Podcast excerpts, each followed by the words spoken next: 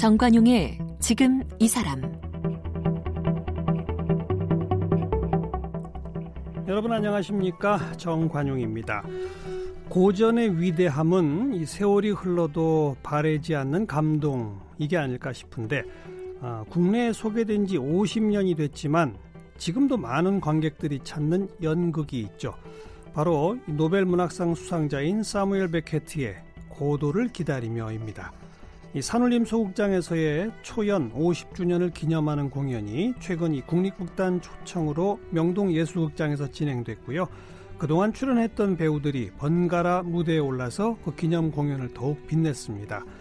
아, 오늘 그 고도를 기다리며의 대표 배우이시죠. 정동환 씨를 초대해서 이 반세기에 걸쳐서 1500여 회나 무대에 올려진 이 고도를 기다리며 그 비결은 뭔지 2019년 그 고도의 의미는 무엇일지 함께 이야기 나눠보겠습니다.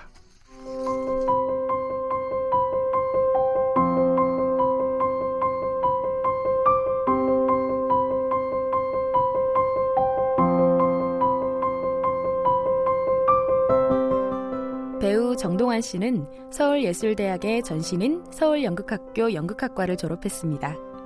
1969년 연극 낯선 사나이로 데뷔해 올해 배우 인생 50년을 맞았는데요. 드라마 가을 동화, 야인시대, 불멸의 이순신, 연개소문, 자유인 이회영, 불야성, 열혈사제 등 다수의 작품에 출연했고요.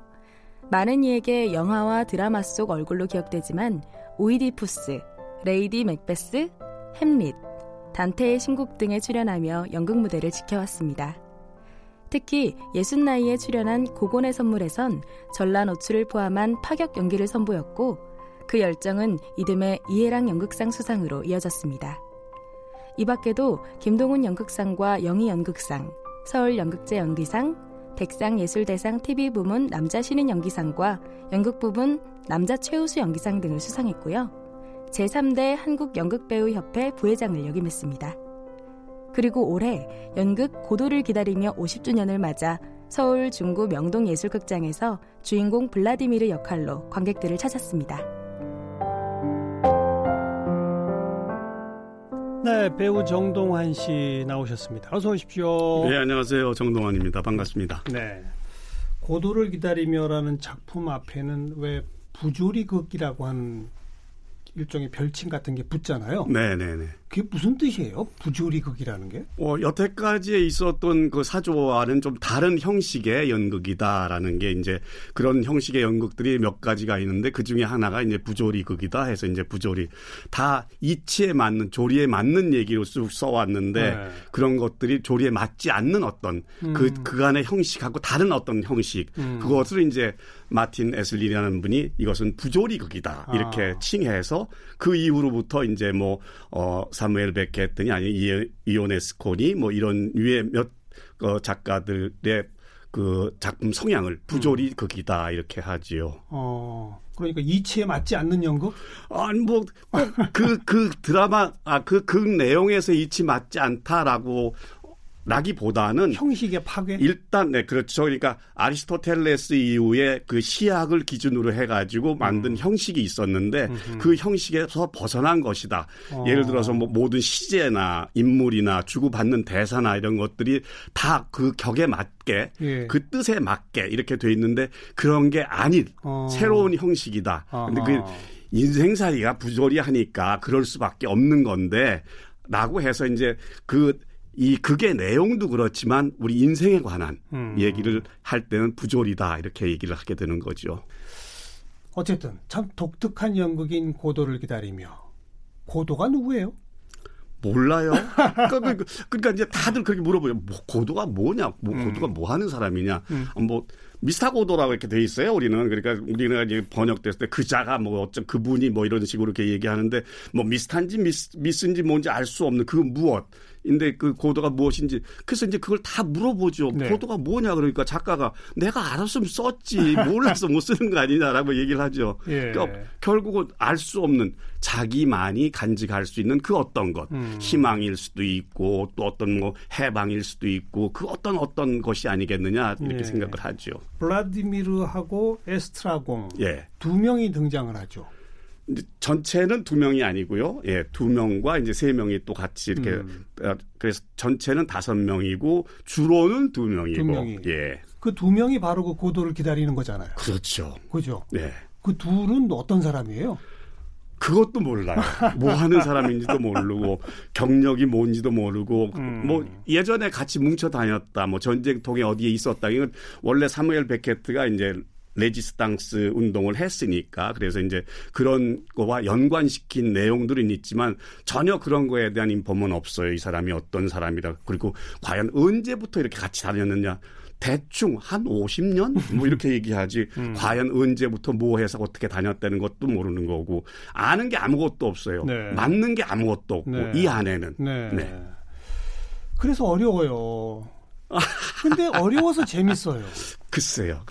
그 인생살이가 그런 것 같아요. 어려워서 어. 재밌는 것 같고, 예. 그거 쉬우면 정말 재미없을 것 같아요. 근데, 음. 어, 뭔지 참 버겁고 힘들고 어렵고 하니까 살만 나는 게 아닌가 그런 음. 생각도 해보고요. 그렇게 참 어려운데도 그 무대에서는 그냥 분주하고 바빠요. 뭐가 예. 이렇게 많이 터지는지. 어허허, 그죠? 예, 맞아요. 이 작품이 그렇게 쓰여졌다고 어, 할 수도 있고 네. 그렇게 해석했다라고도 아. 할 수가 있어요. 아하. 이 작품을 잘 들여다보면은 연극 무대예요. 연극 무대. 예, 예. 연극 무대에 어느 알 수 없는 두 인물이 왔다 갔다 하는 예, 거예요. 예. 그 쥐들끼리 얘기해요. 예. 야 여기 무대냐? 음. 아니야. 음. 어 그럼 뭐지? 난 몰라. 음. 어딘지 알 수 없어. 우리가 사는 게 연극인지 연극 속에 우리가 사는 건지 뭐 알 수 없는 그것. 그런 얘기를 서로 나누고 있는 거죠. 네. 몇 번 이 역을 연구하셨어요?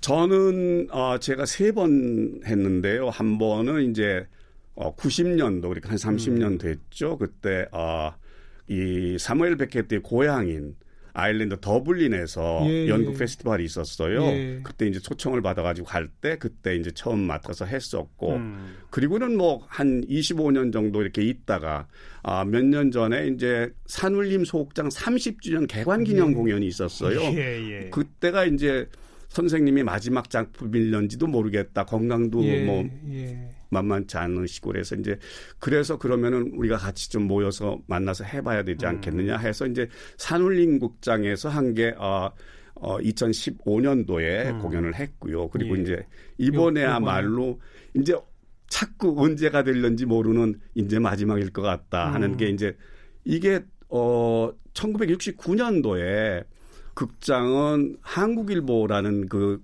건물에 사옥에 8층에 소극장이 하나 만들어졌을 때그 예, 예. 그 개관 공연을 이걸 했었거든요. 예. 그게 이제 올해가 50주년이다 그렇죠. 해서 50주년을 기념한다. 그래서 아 그러면 내가 좀 힘이 들어도 참여를 예. 하는 게 음. 맞지 않겠나 그래서 같이 참여를 하고 있는 거죠. 네.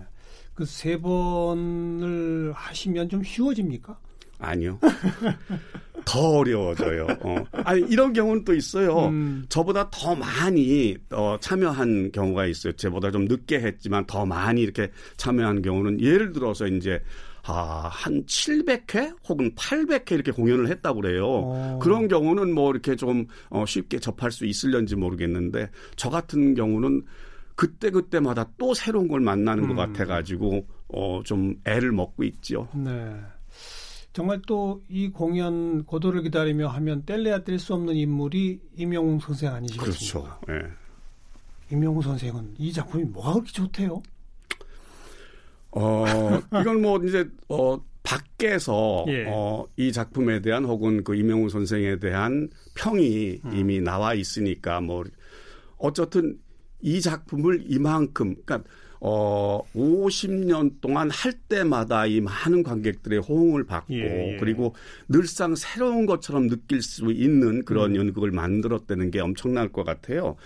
물론 어, 대단한 극단들도 많고 대단한 연출자들도 많지만 한 작품을 50년 동안 이렇게 끌고 온다는 건 어, 보통 일이 아닌 건데 그러면 이제 다들 그러죠. 그럼 뭐 처음 만들었던 거 가지고 되돌리는 거 아니냐라는 음. 어, 생각과 그런 거에 대한 의심의 눈초리도 있긴 있어요. 근데 예. 전혀 그렇지 않고 항상 박제된 게 아니라 새로운 걸 향해서 음. 그때를 위한 작품을 만들기 때문에 음. 이것이 이렇게 호응받고 잘 유지되는 게 아닌가 그런 생각을 하지요. 연출하실 때마다 뭔가 조금씩 조금씩 바꾸신다는 얘기잖아요. 어, 이렇게 뭘 어 티가 나게 이렇게 바꾼다라는 것보다는 서로가 다 고민을 하죠. 아. 어, 실험을 통해 연습이라는 실험을 통해서 고민하다 보면 아 이 시대에 맞는 것이 이거 이것이 되겠다 이것이 되겠다 어. 그래가지고 늘상 진화해 오는 거지 어허. 그것이 하나에 머물러 있는 건 아니다. 그러니까 항상 그런 생각을 만약에 형식에서 진화가 없더라도 내용에선 진화를 해야 된다. 예. 항상 이 시대에 이게 이것이 무엇인가라는 거 가지고 고민하고 만들어내야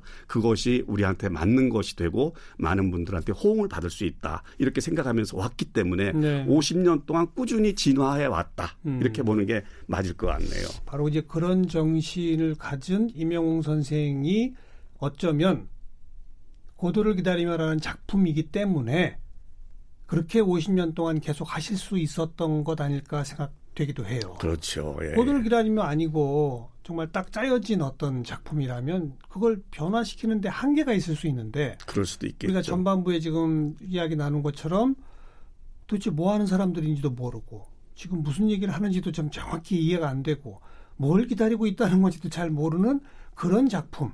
멀리 시대에 맞춰서 재해석하고 재해석하고 재해석하는 건 얼마든지 가능하지 않습니까? 그렇죠. 그죠?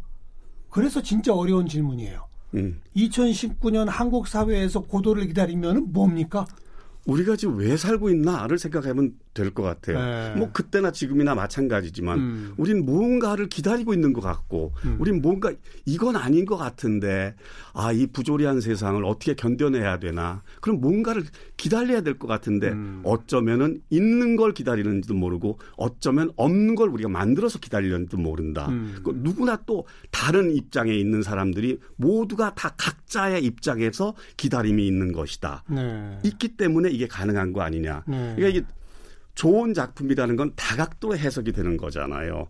어느 입장에서 있는 사람은 음. 자기 입장에서 음. 보게 되는 그런 네, 것. 네. 그러니까 수천 수만 가지의 해석을 같이 할 수 있다 음. 하기 때문에 이 작품이 이렇게 어, 오늘날 많은 분들한테 호응을 받지 않나 그런 생각이 드네요. 연기를 직접 하신 배우 정동환 씨도 나름의 해석이 1990년에 있었고 지금 있었을 거 아닙니까? 뭐 그렇겠지요. 90년의 예, 예. 해석은 어땠고 지금 어떻습니까? 음, 뭐 여러 가지 해석이 있을 수 있고 또 이제 이거는 아마도 그 어, 사무엘 베케트의 고도를 기다림에 정확한 해석이 아니다라고 얘기할 수 있지만은 어쩌면 우리가 기다리는 건 밖에 있는 게 아니라 내 내부에 있는 거일지도 모른다. 음. 그리고 어쩌면 이렇게 황당하고 아무것도 없는 것 같지만 사실은 내가 이렇게 잘 보면은 이 작품 안엔 우리가 살 만한 가치가 있는 것들이 무지하게 많이 있어요. 음. 사랑이 있지요. 기댈 만한 동지가 있죠. 예, 예. 어, 지나가는 손님이 있지요. 그리고 이것을 스스로 만들었는지 음. 뭐이 이 말은 이제 이 대사 안에 나와 있는 거예요. 그 메신저가 오지요. 꼬마가 오는데 물어봐요. 어 고도가 오냐? 온다. 음. 언제 온다고 그러냐? 어 오늘은 안 오는 거지. 오늘은 안 와요. 그럼 언제 오냐? 내일 와요. 내일 온다는 거거든요. 그걸 알고 있거든요. 네, 네. 그래도 기다린단 말이에요. 네. 사람은 오늘밖에 못 살잖아요. 음. 내일은 못 살잖아요. 내일 살더라도 그 다음 날, 그 다음이 내리기 때문에 그렇죠. 만날 수는 없는 거잖아요. 음. 그럼에도 기다려야 된다는 거. 그런 소망, 희망을 가지고 살아야 된다는 거가 음. 이 안에 있는 게 아닌가. 그리고 황량하고 아무것도 없는 것 같아도 그 작은 나무 한 그루가 주는 굉장히 큰 그, 어, 메시지가 있는 것 같아요. 자연이 살 수 있다라는 네, 거. 네. 그러니까 더불어서 어울릴 수 있는 인간이 있고 그리고 그와 더불어서 기다릴 수 있는 무엇인가가 있고 음. 그리고 자연이라는 게 같이 버티고 있으니까 작고 별 볼 일 없는 것 같지만 음. 우리 인간한테 가질 수 있는 사랑이 있을 수가 있고 희망이 있을 수가 예, 있는 게 예. 사람 살만한 세상이 우리 지금 여기에 있는 게 아니냐라는 게 이 안에도 들을 수 있다라는 음. 생각을 갖게 되는 거죠. 음. 그 어떤 스토리가 이렇게 쭉 이어져 나가는 연극의 대사를 외우는 것보다는 이게 더 어려울 것 같아요. 말도 안 되죠. 말도 안 되는 게 이게 도대체 한글인가 싶어요. 뭐 이게 누구나 다 저도 이제 우리 학생들이나 다른 친구들한테 한번 읽어보라고 그러고 도대체 뭔지 알 수가 없다고 읽어지지가 않아요. 근데 그걸 외워서 해야 되니. 그 이제 그게 어 그게 우리 이명훈 선생님이 참 독특한 방식인데 반드시 한 번이 아니라 두 번 이상을 리딩을 하게 해요. 음. 그러면 이게 한 번 리딩하는데 3시간 걸리거든요. 두 번 하면 6시간 하는 거예요. 하루 종일 하다 보면은 점점 점점 가까이 다가와요. 음. 그래서 부조리가 조리냐, 조리가 부조리냐 알 수 없는 데까지 가요. 네. 그리고 그 안에서 더 세부적인 해석까지 나오게 돼요. 어. 그거 참 묘한 거거든요. 어. 그래가지고 야 이것이 진짜 옳은 말이로구나 하는 걸 우리가 알게 돼요. 나중엔. 그래요. 네. 우리가 지금 하고 있는 말은 참 쓸데없는 말을 그냥 늘어놓는 거고 음. 알짜배기가 없는 실체가 아닌 실존의 문제가 아닌 그냥 떠버리가 있는 것 같은데 음. 이 안에 잘 들어가 보면은 아 이런 말이 진짜 말이 아닌가 음. 이런 생각을 갖게 돼요. 그게 이제 이 작품의 매력이라면 매력이고 깊이라면 깊이라고 볼 수가 있을 것 같아요. 네. 이 제가 절대 이 비하해서 쓰는 표현이 아니고요. 네. 존중의 표현으로 네. 정말 미치시는 거군요. 그렇지 않으면 안 될 것 같아요.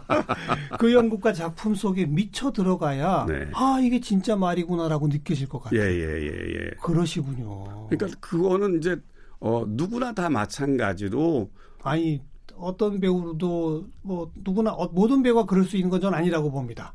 그 상당수의 배우는 흉내만 내다 말 것 같아요. 그런데 이명웅 선생님을 만나는 배우들은 음. 그렇지 않습니다. 네. 아, 뭐 제가 또 이렇게 단언해서 말하는 건 좀 이상하긴 하지만 예. 선생님이 두 가지를 꼭 생각하시죠.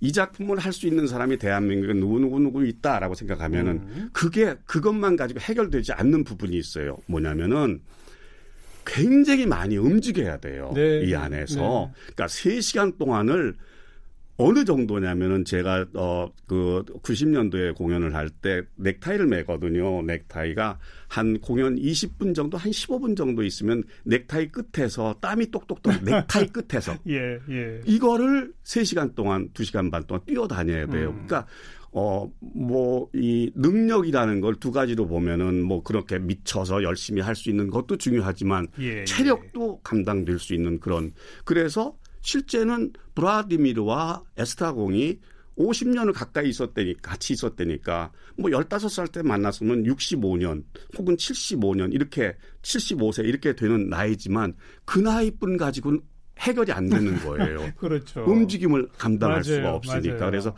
그것까지 감안해서 했기 때문에 초연을 할 때는 예를 들어서 하면진 선생 같은 분, 또 김성옥 선생 같은 분, 김무생 선생 같은 분, 김인태 선생 같은 분이 그때 공이 어, 이명웅 선생님과 더불어 다 30대 네, 초반이었었거든요. 네, 네. 지금 다 80대 그렇죠. 중반 됐으니까요. 음. 그 연세 됐기 때문에 그 움직임이 됐고 그래서 이제 그 뒤로도 어, 다 캐스팅된 사람들이 제가 5대째라고 그러는데 네. 어, 다 그런 그 30대 음, 초반 정도 움직임을 어, 할수 있는, 있는, 나이로 예, 예. 어. 그것도 감안해서 예. 캐스팅을 하지 않았느냐 그런 예. 생각을 하게 됩니다. 예. 이번에 참 애쓰셨습니다. 아, 고맙습니다.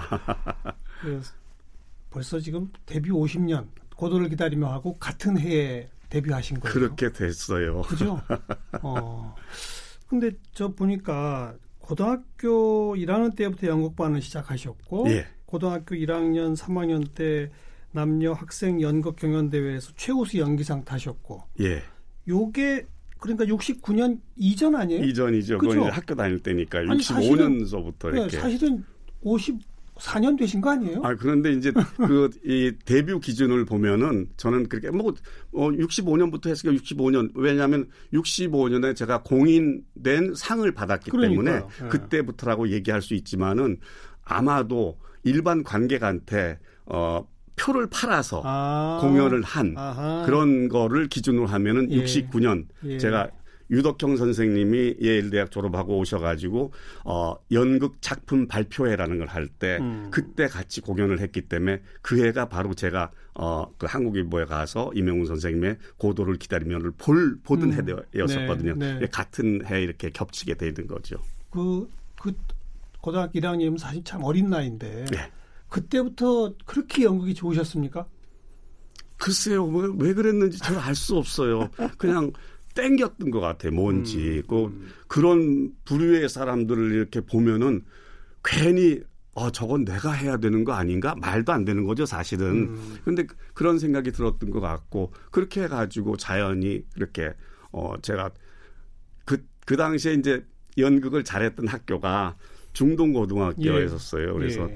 아 연극을 하려면 그 학교를 가야 되는 모양이다. 그래가지고 그 학교를 가서 연극을 하고 그래서 아, 연극을. 그러면 중동 고등학교를 들어가서 연극반이 있어서 우연히 하게 된 게 아니고 예, 중학생 시절부터 시작은 제가 이제 제가 원래는 이제 48년생인데 49년생으로 돼 있거든요. 어. 그러니까 뭐 한 해 정도 이렇게 되니까 예, 예. 그래서 이제 중학교 졸업하고 재수를 하게 됐어요. 그때 아하. 뭐 재수란 개념 별로 없었는데 음. 근데 재수를 하, 하러 다니는 그 길목에 예를 들어서 이제 뭐 국립도서관이다 시립도서관이나 길목 사이에 드라마 센터가 있었어요. 예. 거기 이제 지나다니다가 아. 그런 부류들을 이렇게 보고 어. 저걸 내가 해야 되는데 왜 아하. 그럼 어떡하지? 그럼 저거 학교로 가면 되지. 뭐 이런 식으로 해서 네. 제가 했던 것 같습니다. 그리고 지금까지 참 50, 60년 좋으세요? 예, 좋습니다. 뭐가 제일 매력입니까? 연극의 매력은.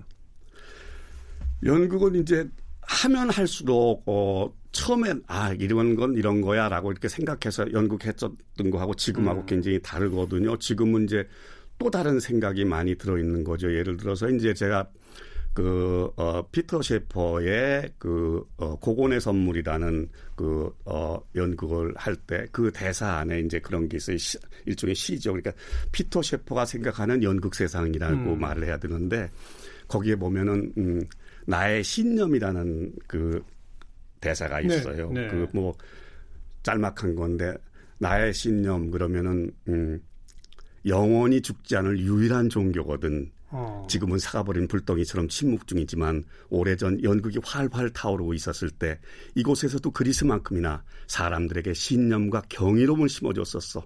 종교처럼 말이야. 음. 극작가들은 희곡을 아테나의 방패처럼 높이 들어올렸고 사람들은 그 속에서만 진실을 볼 수 있었어. 음. 훌륭하게 빛을 반사하는 거울처럼 관중은 모여들었고 모두 한몸 되고 뚫어지게 바라보며 자신들이 위대해지는 것을 느꼈어. 아마도 그건 난생 처음으로 평범했던 세계가 변화의 불길로 타오르는 것을 보았기 때문일 거야. 그리고 그 속에서 자신들의 섬광을 본 거야. 연극은 빛을 발하는 것이었고 없어서는 안 될 것이었어. 뭐 이런 류의 이야. 대사가 있는데 절창이네요. 어 저는 이제 점점 이것이 우리 어. 우리 우리한테 참 예. 필요한 것이고 예. 우리가 다른 그 어떤 재미에 의해서 보아지는 연극이 아닌 예. 우리한테 진짜 필요한 것이 무엇인가라고 생각했을 때 연극이야말로 음. 어 우리가 진짜 필요한 것이다라는 생각을 갖게 되고 음. 그거에 대해서 이제 공부를 하게 되고 이렇게 지금에 와서 네. 비로소 더 그걸 느끼게 되고 있는 때가 됐습니다. 해마다 그리스에 가신다면서요. 네. 왜 가세요? 극장 보러요. 그 그리스 연극 정신이라는 게 과연 어떤 것이냐. 음. 그 비극의 탄생이라는 건 과연 무엇을 얘기하는 것이냐. 음. 결국 그것이 이제 인문학의 탄생으로 가는 것인데 예. 과연 그것은 무엇 무엇을 얘기하고자 하는 것이냐. 그리고 어떻게 태동했으며 어떻게 진화하고 발전했으며 지금 우리 우리에게는 무엇을 얘기하고자 하는 것인가를 조금 더 알고 싶어서 네. 음, 가게 되지요. 그 가서 그 요즘 작품들을 하는 그런 현대식 극장을 보시는 거예요.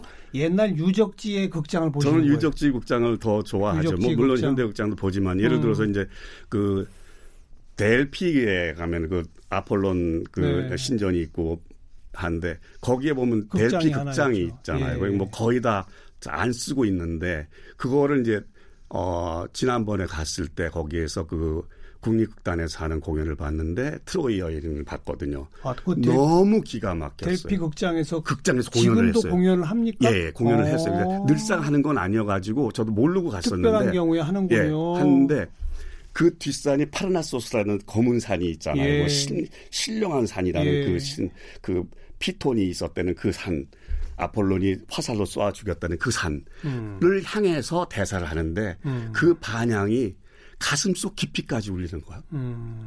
그런 거, 뭐 예를 들어 또 에피다우로스 극장이나 이런 데서 하는, 그러니까 최소한 음, 그것이 이제 어- 어느 극장은 개조된 극장이 있죠. 그 로마가 와서 이제 어 없애버리고 새로 지은 예, 극장들이 예. 있는데 그냥 남아 있는 극장들에서 하는 그런 것들은 아하. 또 다른 그게 왜 연극 정신이 왜 저기서 어 있을 수밖에 없는가 하는 것을 발견하고 찾을 수가 있는 것 같아서 음. 가고 가서 한번 보면 그런 느낌이 더 깊이 들지요. 네.